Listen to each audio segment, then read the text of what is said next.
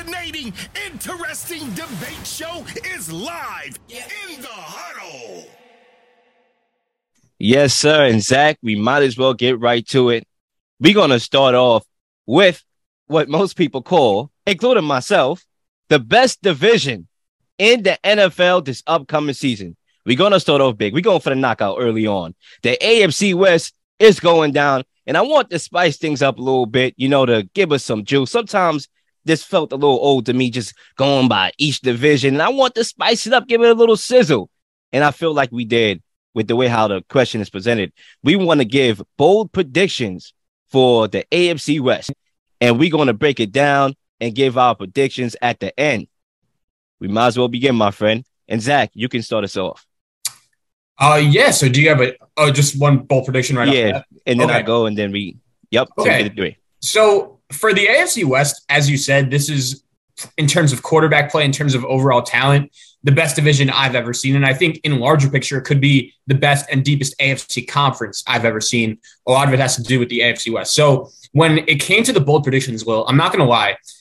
I had one bold prediction for each team and one more bold prediction for the division in general. So I actually have five bold predictions. I know that's a little over the limit, but I had one for each team just because I think each team is super fascinating, and I can see for each team season that it going many ways. Um, I'll start off with this with some history. The Raiders. I'll start with them. They made the playoffs last year. Somehow won uh, ten games, ten and seven, after going through a lot of adversity.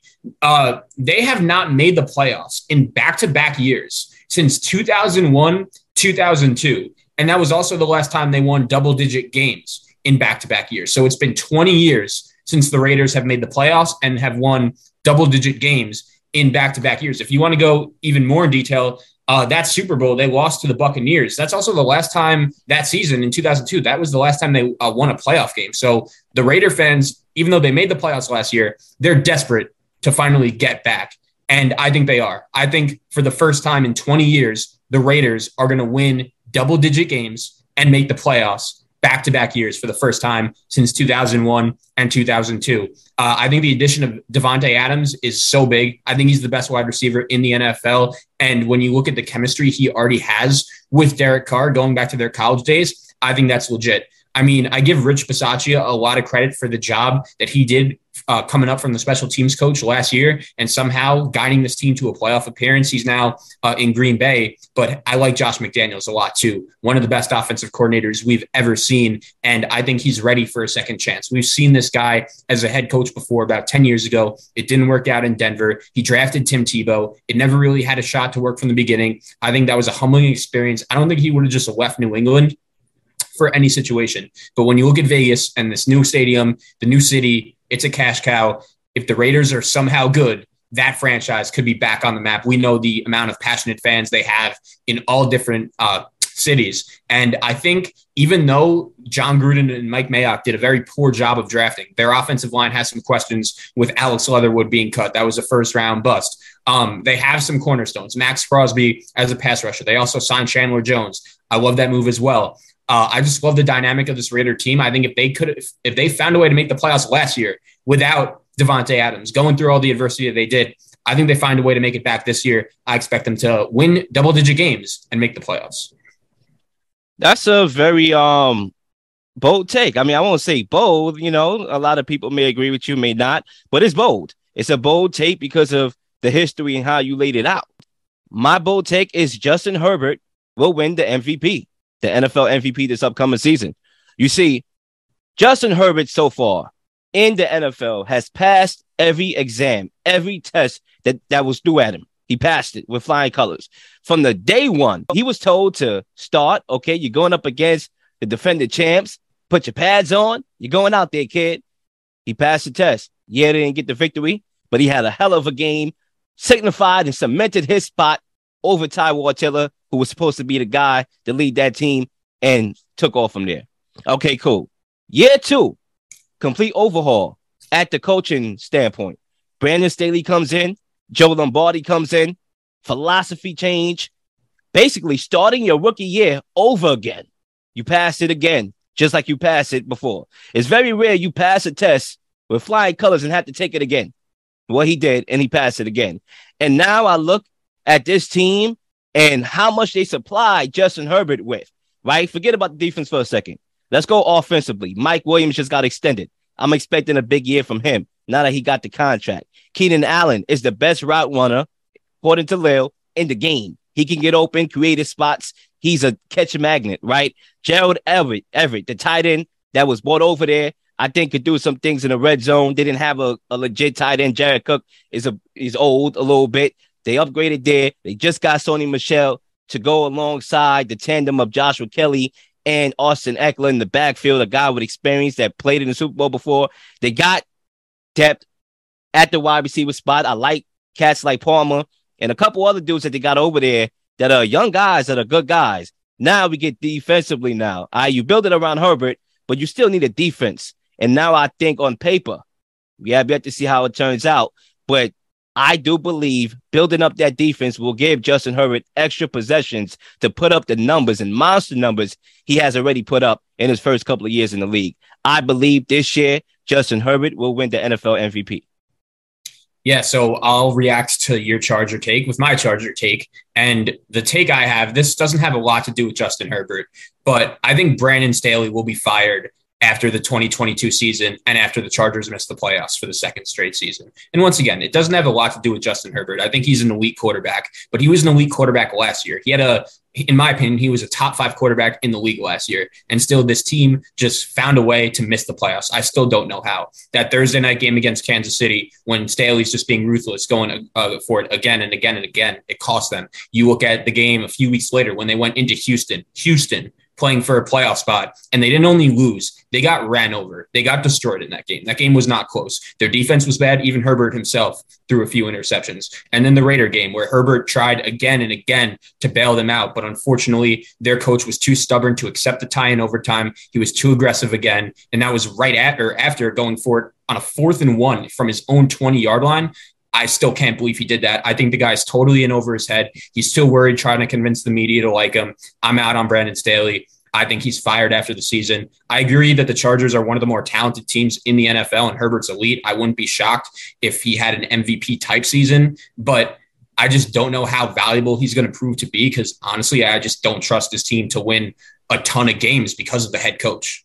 Uh, I know they're super talented. I think the division they're in is tough uh, yeah, I'm out on the Chargers. I think they win about eight games this year. Brandon Staley for president, y'all. Once again, I'm calling it into existence. All right, I'm gonna move on here. Let's go to the Raiders because I'm gonna come back to the Chargers at some point. Obviously, we have our prediction, so I'll get to your Chargers take later on. All right, let's go to the Raiders. My bold statement for the Raiders is that Derek Carr will throw for 5,000 yards this upcoming season. Right? I'm gonna start off there when you have a guy like Derek Carr who's massively underrated, he goes under the radar, and I understand why. I'm not to blame the media, but if the media really watch football the way they say they do, they will realize that this cat is underrated, which he is. I mean, he got that playoff team with all the obstacles and fiascos that was going on throughout the year. And forget about that for a second. Who was the number one wide receiver on this team? Keith Sweat. You want to sing it for me? Nobody. I mean, Hunter Renfrow. I, I'll, I will say he was. Hunter Renfrow is a good wide receiver, underrated, he, underrated, but I don't see him as a number one option on any football team. I see him as a solid number two. That's how I see Hunter Renfrow. Solid number two, one of the premier number twos. No number one wide receiver on this team, and yet Derek Carr got them to the playoffs. And now to get a coaching upgrade with Josh McDaniels, a guy that knows how to scheme and and, and just you know, mix and match and be creative offensively. You got that. Not to mention, you have the number one wide receiver in the league coming to your team, a guy who Derek Carr has chemistry with going back to college. And we see it in the NFL. Ja'Marr Chase, Joe Burrows, right? Guys are trying to mix and match with their college, former college teammates, and it's working. I think it's going to work in a big way for Derek Carr. You still got Darren Waller over there. Too much weapons. You made the playoffs last year. I assume that Derek Carr will at least have a good year on his stat line for him to throw for 5,000 yards. This and this is one where I think there's a lot going on here. Okay. I'll start with Russell Wilson, the quarterback they get, before I say any take. It was time, like I feel like in Seattle for him and Pete Carroll to move on. They spent nine years together. They did a lot of winning, and it was kind of clear like it was best for probably both parties. Even though I don't know how the Seahawks traded him, like okay, like they let him go. Apparently, he he probably just didn't want to be there anymore. I believe that. I believe he complained behind closed doors, but now he's a Denver Bronco. And we know that when it comes to Russell Wilson in Seattle, it was always let Russ cook. And it felt to me that at the end, and part of the reason why Russell Wilson wanted to leave is because he wanted his own team. He wanted to be the leader. And I just think he was done with Pete Carroll and his system and his antics. And I look at this Denver Broncos situation and him and Nathaniel Hackett, who honestly I have no idea if he's if he could coach or not. Uh, no, no clue. So that's a big unknown. And I totally understand that over the course of the past few years, everyone has looked at this Bronco roster and has said it's very talented, but all they need is a quarterback. They're a quarterback away. And Russell Wilson is going to be a Hall of Famer. He's had an unreal career, but I just don't know if it's that easy. If you could just automatically insert him right away into this Denver Bronco team. And it just feels like to me, like he's being the he wants to be LeBron James and make every organizational decision, but you know that doesn't fly in the NFL. That's not reasonable. And the Broncos, they have new ownership. Uh, he didn't even the new owner didn't even know Roger Goodell's last name at his introductory press conference. He like pronounced it wrong. I don't I'm, I do not like they have a lot of money the, the the family that owns Walmart, but it's like I don't know if this is going to work, especially right away. It, it, might take some time. I don't know if these young Bronco players, although they're very talented, uh, I don't know how they're going to do in big games. Russell Wilson also did not look like himself coming off uh, the, the thumb injury last year. I think he'll be better, but in this AFC West, I don't trust the Broncos. i I think they finished last in the division and under 500. That will be my bold prediction for them. I think when you talk about these Broncos, right, and Russell Wilson, and just referencing LeBron James in the NBA, I don't even think you got to go that far, Zach. Let's stay in the NFL. He wants to be Tom Brady. That's what Tom Brady is doing over there in Tampa, being able to create the roster how he wants to and just have intel and still win Super Bowls, right? He saw it firsthand. He sat in that press box, right? He saw Matthew Stafford do it again and then watch Matthew Stafford copy the blueprint of Tom Brady. And now he's trying to replicate and duplicate that same thing. But you can't know if he's going to duplicate that success. That has to be proven. You said the owners have a lot of money, and that, that family that owns the team got a lot of money, but you can't buy wins, right? That has to be displayed on the football field. So the Broncos are a very interesting team because of the addition at quarterback.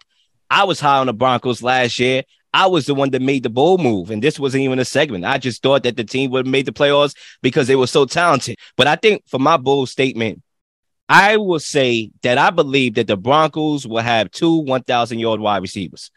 You know, we talked about the quarterback and the lack of good quarterback play for Denver the last couple seasons, right? This affected wide receivers. When you're a wide receiver, you know, you want your stats. That's the most even position in all of sports is the wide receiver positions, right? We see it so many times where guys ask for trades. Marquise Brown, you know, Amari Cooper is frustrated with targets. Tyreek Hill. Tyreek Hill. He want targets. He want to be paid, right? Now you're gonna have yourself yourself a quarterback. And clear, we may be high or low on the Broncos this year, but one thing we know for sure is that Russell Wilson is an upgrade at the quarterback spot, and that should be reflective in Courtland Sutton's numbers, where he could potentially have 1,000 yards, which I think he will. And Jerry Jeudy, who's a great, a good route runner, who could create gaps to get the ball, a lot of catch and run with him. Courtland Sutton, I think, is very underrated, contested catch ability.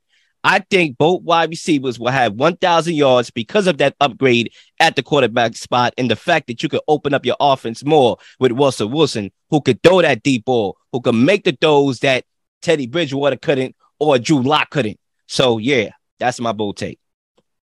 All right, let's go to Kansas City. And I'll start uh, with, off with this, Lil. Um, a lot of my bold takes, unlike yours, have been like result oriented, and this will be my first statistical and individual player based one uh, when I go to Kansas City. I think Patrick Mahomes is going to have his best statistical season since the 50 touchdown uh, rookie season in 2018. Uh, and I'm expecting big things from this guy. There are just certain guys where when they're doubted, I feel like that's when they're at their best. And when I look at Mahomes, really last year, for the first time in his career, he showed he was human. He showed he struggled a little bit, had a little uh, trouble getting over the hump in the early part of the season. Kansas City starts three and four, but by the time we get to the playoffs, Kansas City was right there uh, with home field advantage in the AFC, and they were looking ready to make another run to possibly their second Super Bowl title in three years. But we know how it ended. It was the worst half of football I've ever seen Mahomes play in that AFC championship game against Cincinnati. Credit to the Bengals. They did a good job. And that game really shifted uh, to end the second half when Mahomes makes honestly the worst decision of his career. And it derailed him in that game from there, uh, hitting Tyreek Hill with no timeouts in play and the clock ran out and Kansas City uh, couldn't get any points on the board and that really turned the game. And when I look at Kansas City and when I look at Patrick Mahomes, this is really the first time in the last few years where they've been doubted as okay, is this team really that good? Are they really going to win the division? And I think Mahomes is going to be out there uh, to prove a point. Kansas City has won this division the last 7 years and one stat for me will that I don't think is spoken about enough that is really crazy. Mahomes in his career it has never lost a road divisional game.